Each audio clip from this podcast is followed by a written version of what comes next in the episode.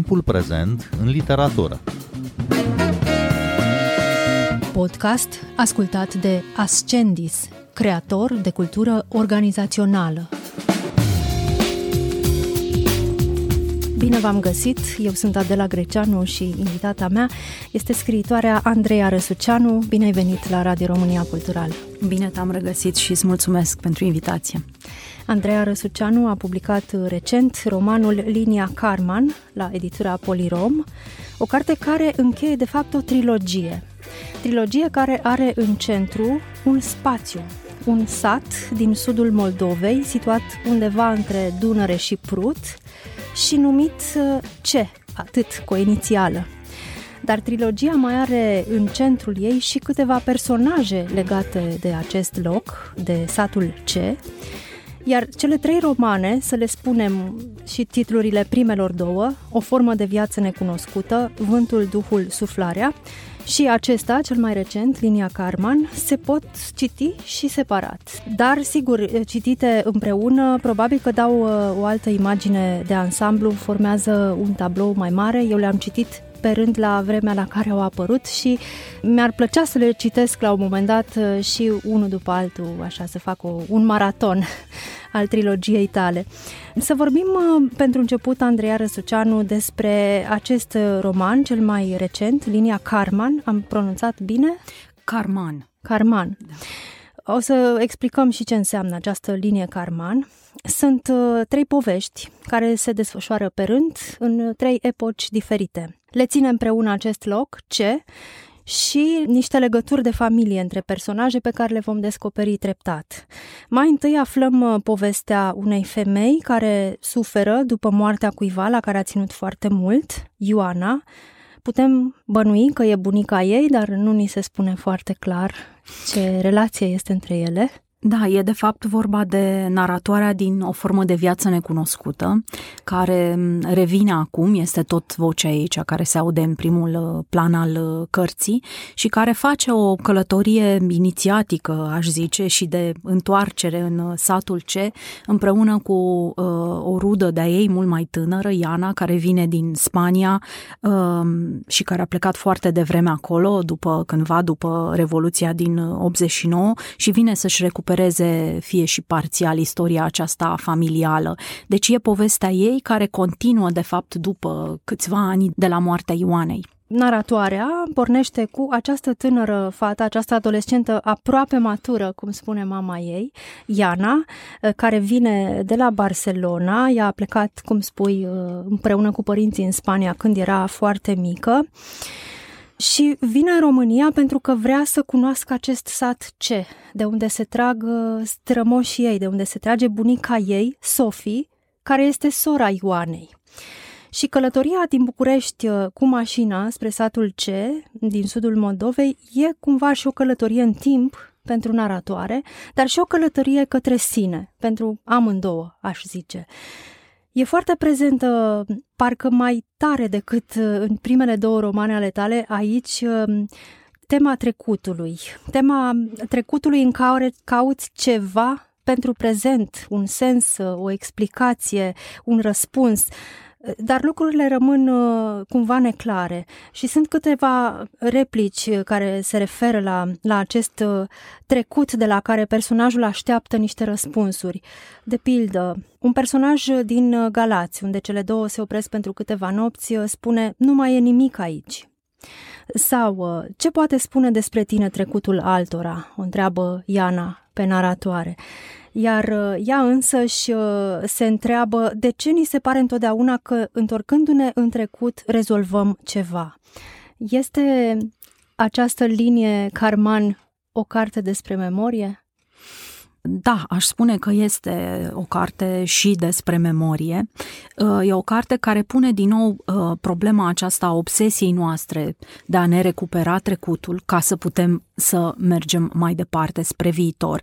Dar în același timp, așa cum o sfătuiește la un moment dat naratoarea pe Iana, uh, e foarte bine să asimilezi poveștile astea de familie, să-ți afli într-adevăr istoria, dar să nu rămâi angrenat acolo și mai ales să nu pui toate nemulțumirile, frustrările, incapacitatea ta, nu știu, de a te adapta la o anumită lume pe seama acestui trecut, așa cum este tentată să facă Iana, care și, cred că e și personajul meu preferat din, din această carte. E o adolescentă spre matură, exact cum bine ai observat, um, foarte inteligentă, cultă, foarte talentată, e pasionată de manga, desenează, dar în același timp e foarte rebelă, îi place mult să polemizeze, să o tachineze pe, pe naratoare și um, partea asta, prima parte, chiar așa am gândit-o, ca pe un road novel care să uh, crească din acest dialog între ele, care de fapt e și un dialog între generații, e și un dialog între uh, trecut și prezent și uh, chiar și viitor, e și un dialog între uh, două străine, dacă vrei, uh, și așa mai departe. Deci, Iana e obsedată de trecut, dar mesajul naratoarei pentru ea este că uh, ar trebui să fie mult mai preocupată de ceea ce urmează și să nu mai caute cu atâta obstinație o explicație pentru ceea ce nu funcționează în, în noua ei viață, să-i spunem, în existența ei uh, din, uh, din Spania, în acest uh, trecut al familiei și în relația pe care o are cu cei din care au precedat-o, cu strămoșii ei. Li se întâmplă tot felul de lucruri pe drumul de la București până la ce? Le prinde o furtună teribilă pe drum, la Galați stau câteva nopți și se întâmplă și acolo diverse lucruri și până la urmă nu le vedem în ce. Povestea se oprește cu ele, chiar se oprește și mașina se oprește și se dau jos și privesc satul din depărtare. De ce nu le-ai uh, dus până în ce? A existat o tentație foarte mare să arăt ceul prin ochii Ianei, care e străina, nu prin excelență, n-a mai fost niciodată în România de atunci de când a plecat, când era foarte tânără, foarte mică, un copil. Um, dar m-am abținut, de fapt, pentru că primele două părți am vrut să funcționeze în oglindă. În centrul lor, în centrul fiecăreia, este, de fapt, uh, problema emigrației. Așa cum ne afectează astăzi, pe noi, și așa cum se întâmplau lucrurile în secolul al XIX-lea, pentru că, de fapt, ceul îl vedem tot prin ochii unor străini, dar uh, ei sunt italienii, predecesorii strămoșii uh, Ianei, care au venit cândva pe la uh, mijlocul secolului al XIX-lea în Principate, în zona asta din Moldova, către, către satul C. Iar ceea ce află Iana, care e atât de obsedată de trecutul ei și de rădăcinile foarte adânci ale familiei din, din România, află că, de fapt, și aceștia nu erau altceva decât tot niște, tot niște emigranți. Tot niște străini, cum le spun uh, sătenii, din ce partea a doua este despre acest cuplu de italieni care călătoresc din satul lor de pe malul Adriaticii, Valeto, până la Galați, trecând prin Istanbul. E și acolo un moment uh, foarte frumos și pitoresc, uh, foarte frumos descris Istanbulul, dar care e un, un Istanbul umbrit de ciumă în perioada aceea.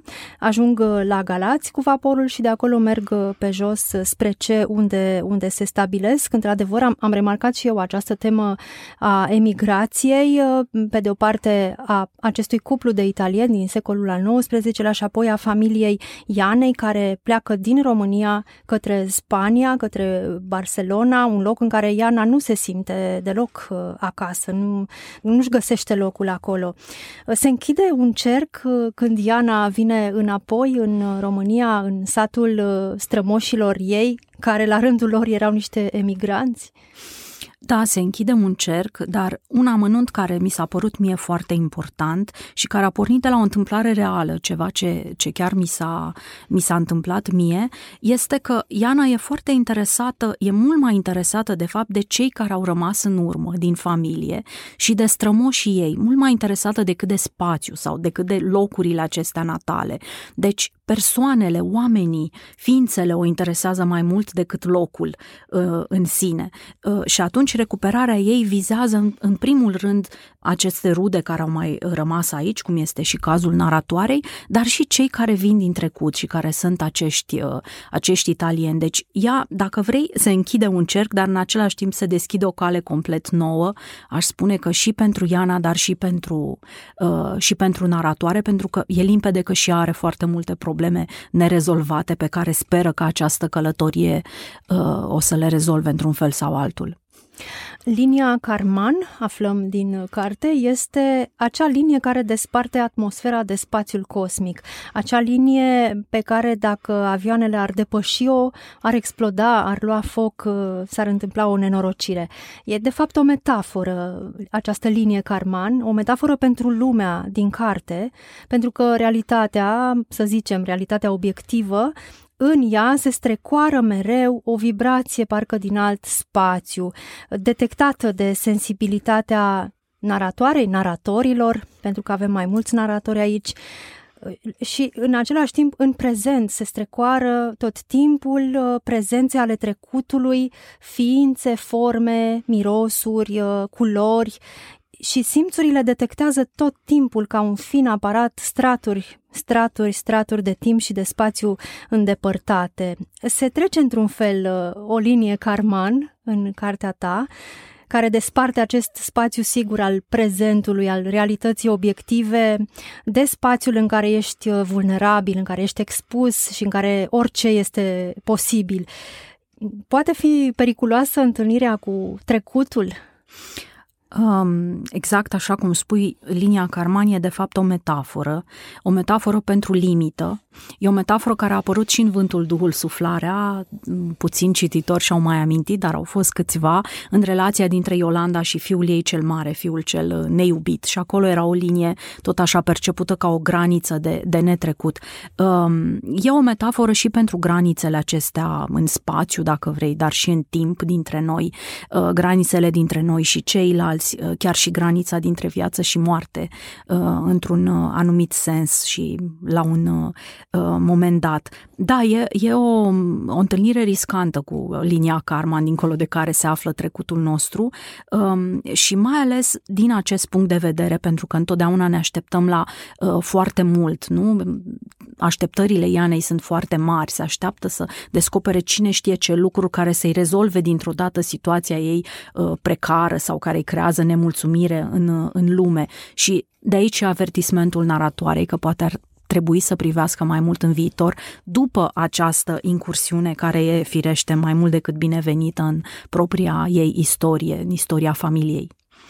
Iar partea a treia a cărții este scrisă din perspectiva bunicii Ianei, Sofie, care este sora Ioanei. Le-am întâlnit pe surorile Sofie și Ioana, născute în interbelic și în celelalte cărți ale tale. La fel am spus deja că am citit despre satul C și în primele două romane și aici avem uh, trei perspective narrative, trei povești mari în care se împletesc uh, povești uh, mai mici, la fel ca în primele două cărți, straturi de epoci diferite, la fel ca în primele două volume ale trilogiei, care se întâlnesc în aceeași mare poveste. Și mai sunt și alte personaje care apar și în celelalte două romane. Cum ai lucrat cu toate aceste personaje, cu această desfășurare de vieți, de destine în mai multe cărți. N-aș ști să spun exact cum s-au întâmplat lucrurile, dar ele au fost tot timpul în mintea mea în același timp, personajele și-au croit un drum al lor, cum se întâmplă de, de obicei. Aș spune că sunt, cel puțin asta a fost perspectiva mea asupra lucrurilor, că sunt patru părți ale cărții.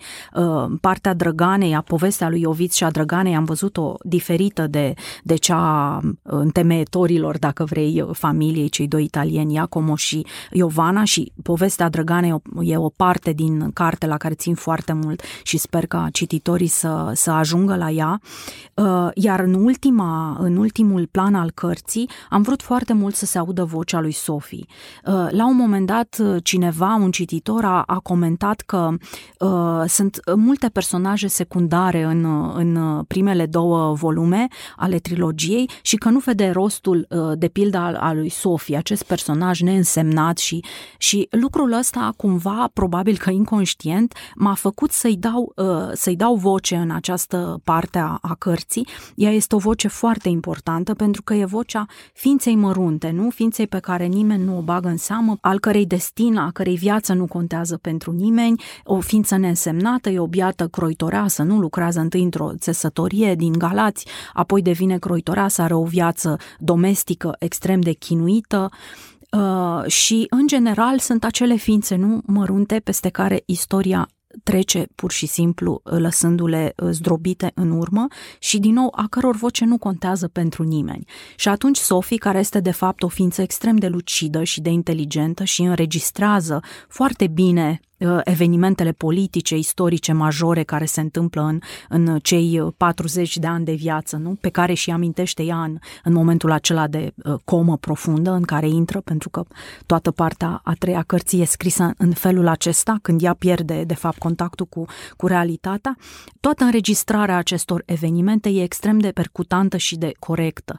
Ea e ființa neînsemnată, nevăzută, dar care uh, conservă cel mai bine sensul uh, istoriei. E și o poveste de familie, trilogia ta, trilogia ceului? Sunt niște elemente autobiografice, uh, dar, cum să zic, puține, um, nu sunt cele centrale și sunt în general uh, pur și simplu generatoare de alte sensuri și de alte povești. Deci nu aș da această cheie de lectură uh, cititorului neapărat, ci aș propune pur și simplu să se, uh, să se detașeze și să nu încerce de pildă să localizeze satul ce, așa cum s-a tot întâmplat de-a lungul publicării celor trei cărți, să localizeze undeva pe o hartă obiectivă, să-i zicem, a, a uh, României pentru că nu, nu-l va găsi. Am mai spus că e un spațiu inventat și un fel de palimpsest așa din mai multe uh, locuri care au fost semnificative pentru mine în copilărie și adolescență. Ideea că lumea se transformă, dar rămâne în esență aceeași la fel ca oamenii care se schimbă rămânând însă tot ei, mi se pare că este una dintre ideile importante ale cărții, ale romanului Linia Carman și poate chiar ale trilogiei. Timpul trece, generațiile se succed una după alta, dar locurile și oamenii rămân într-un fel aceleași, aceiași. Și constante rămân vântul, caraelul care suflă peste satul C, apa, apele, este foarte multă apă în uh, această carte, în linia Carman, dealurile din jurul satului, ierburile, colilia, acea iarbă care mai e numită și părul zânelor și care are așa cumva niște proprietăți magice, ascunde satul într-un fel. Și poate chiar natura umană rămâne neschimbată cu bucuriile și cu suferințele ei și mai ales cu aceste simțuri care detectează ce e mai puțin vizibil și evident, dar etern valabil ar putea fi supra-tema trilogiei tale această idee că lumea se transformă, dar rămâne cumva aceeași? Mă bucur foarte mult că, că ai observat lucrul ăsta, pentru că aici sunt foarte multe dintre ideile stoicilor pe care eu i-am citit în perioada asta și acum am mai observat cineva, asta de fapt s-a și spus despre partea italienilor, că e un fel de roman filozofic care ar fi putut exista și de sine stătător sau să fie dezvoltat în, în sensul ăsta, iar Iacomo și Radu, pentru că de fapt ideile lor se perpetuează, nu? De la o generație la alta, vin cu această filozofie a stoicilor pentru cine i-a citit și știe la ce mă refer.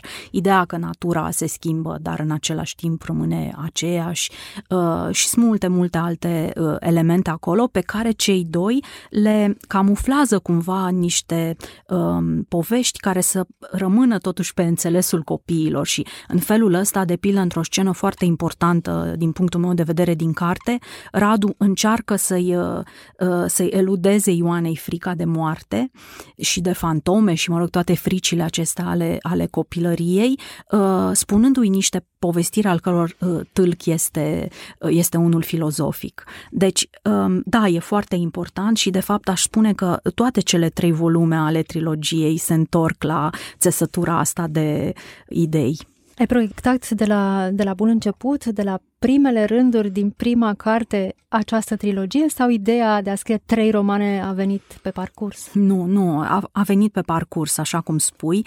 Uh, de fapt, a venit cam când am început Vântul, Duhul, Suflarea sau în timp ce scriam Vântul, Duhul, Suflarea. Ele cumva au curs unul din, uh, din celălalt, pentru că de fiecare dată a mai, a mai rămas ceva, un rest, un, un lucru care trebuia precizat și, în general, mă refer la partea documentară a romanelor, părțile acestea de de epocă, uh, care se bazează de fapt pe niște documente, am mai povestit asta, niște catografii, uh, niște lucruri legate de satul bunicii mele paterne, care e unul dintre modelele ceului.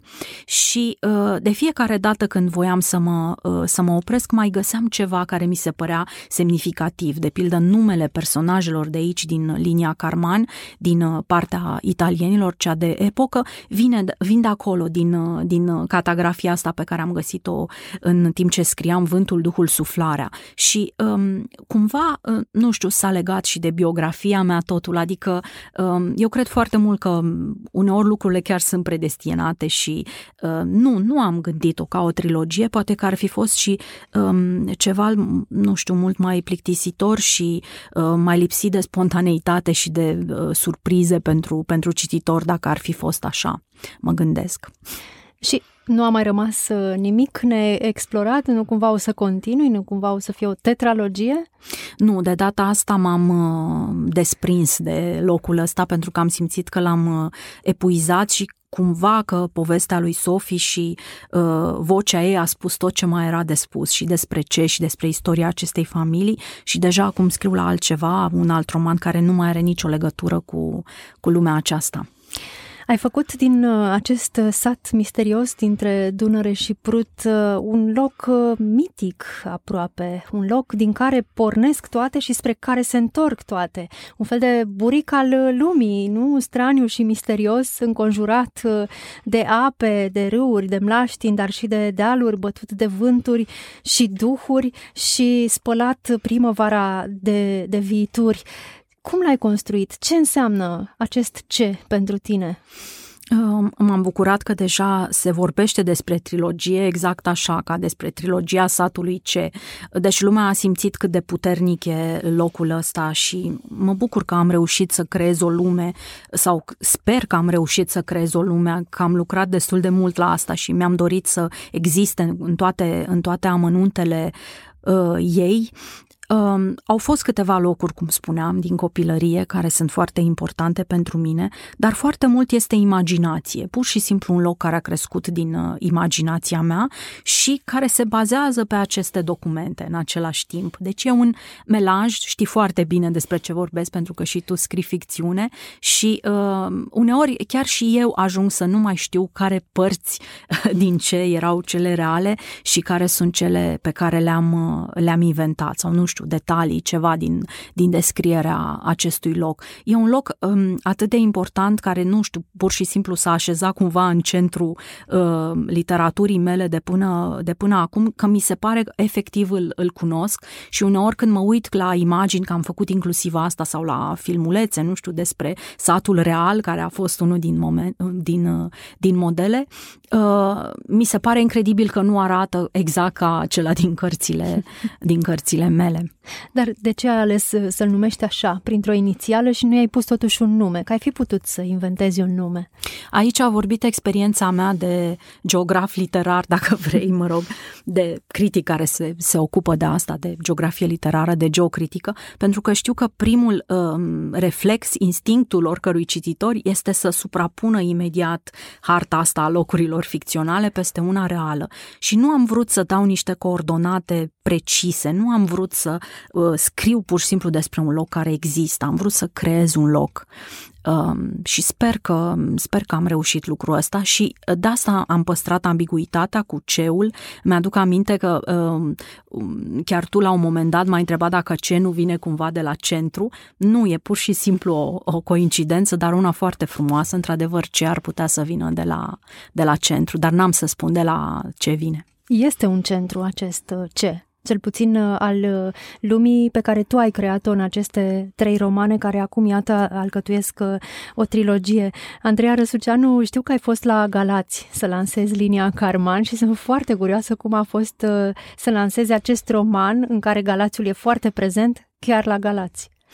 Da, mi-am dorit foarte mult ca una dintre primele lansări și chiar așa a și fost prima lansare după cea din București să fie la Galați și la Brăila, despre ambele orașe e vorba, da. Evident că Galațiul este în prim plan, e și orașul industrial și orașul post-industrial și, mă rog, toate traumele acestea pe care le-a suferit țesutul urban uh, de-a lungul timpului și eram foarte curioasă și emoționată de întâlnirea cu cititorii gălățeni, care a fost foarte, foarte plăcută. Au venit în număr foarte mare la librăria Humanitas de acolo și au venit, am să-ți spun asta, uh, nu e chiar în premieră, cred că am mai spus-o odată, au venit chiar și niște cititoare care erau din satul natal al bunicii mele și care au recunoscut parțial ceul și mă întrebau de ce nu corespunde întru totul cu, uh, cu satul lor natal, apropo de întrebarea ta de, de mai devreme. Deci își doreau să facă procesul ăsta de, de identificare și mi s-a părut foarte interesant. A fost foarte, o atmosferă foarte caldă, cu oameni care citiseră deja cartea, care aveau întrebări, foarte mulți tineri, studenți, a fost uh, minunat. Și întâlnirea ta cu Galațiul Real, cum a fost? Întâlnirea mea cu Galațiul Real a fost uimitoare pentru că mi-am dat seama că foarte multe lucruri dintre lucrurile pe care le-am inventat sau uh, le-am brodat pe marginea tot așa, fotoreportajelor, a filmelor, a, nu știu, uh, documentelor, manuscriselor, a tot ce am găsit legat de Galați, am găsit acolo. A se vedea că într-adevăr uneori uh, literatura poate să copieze viața și invers, viața poate copia literatura sau poate să creeze exact. viața și realitatea. Andreea Răsuceanu, îți mulțumesc tare mult că ai venit uh, astăzi la Radio România Cultural și îi invit pe ascultătorii noștri să citească noul tău roman, Linia Carman, apărut la Polirom, dar să le recomand să citească și primele două romane care alcătuiesc această trilogie, O formă de viață necunoscută și Vântul, Duhul, Suflarea. Eu sunt Adela Greceanu, ne găsiți și pe platformele de podcast, urmăriți urmăriți timpul prezent pe Apple Podcasts și Spotify. Cu bine, pe curând!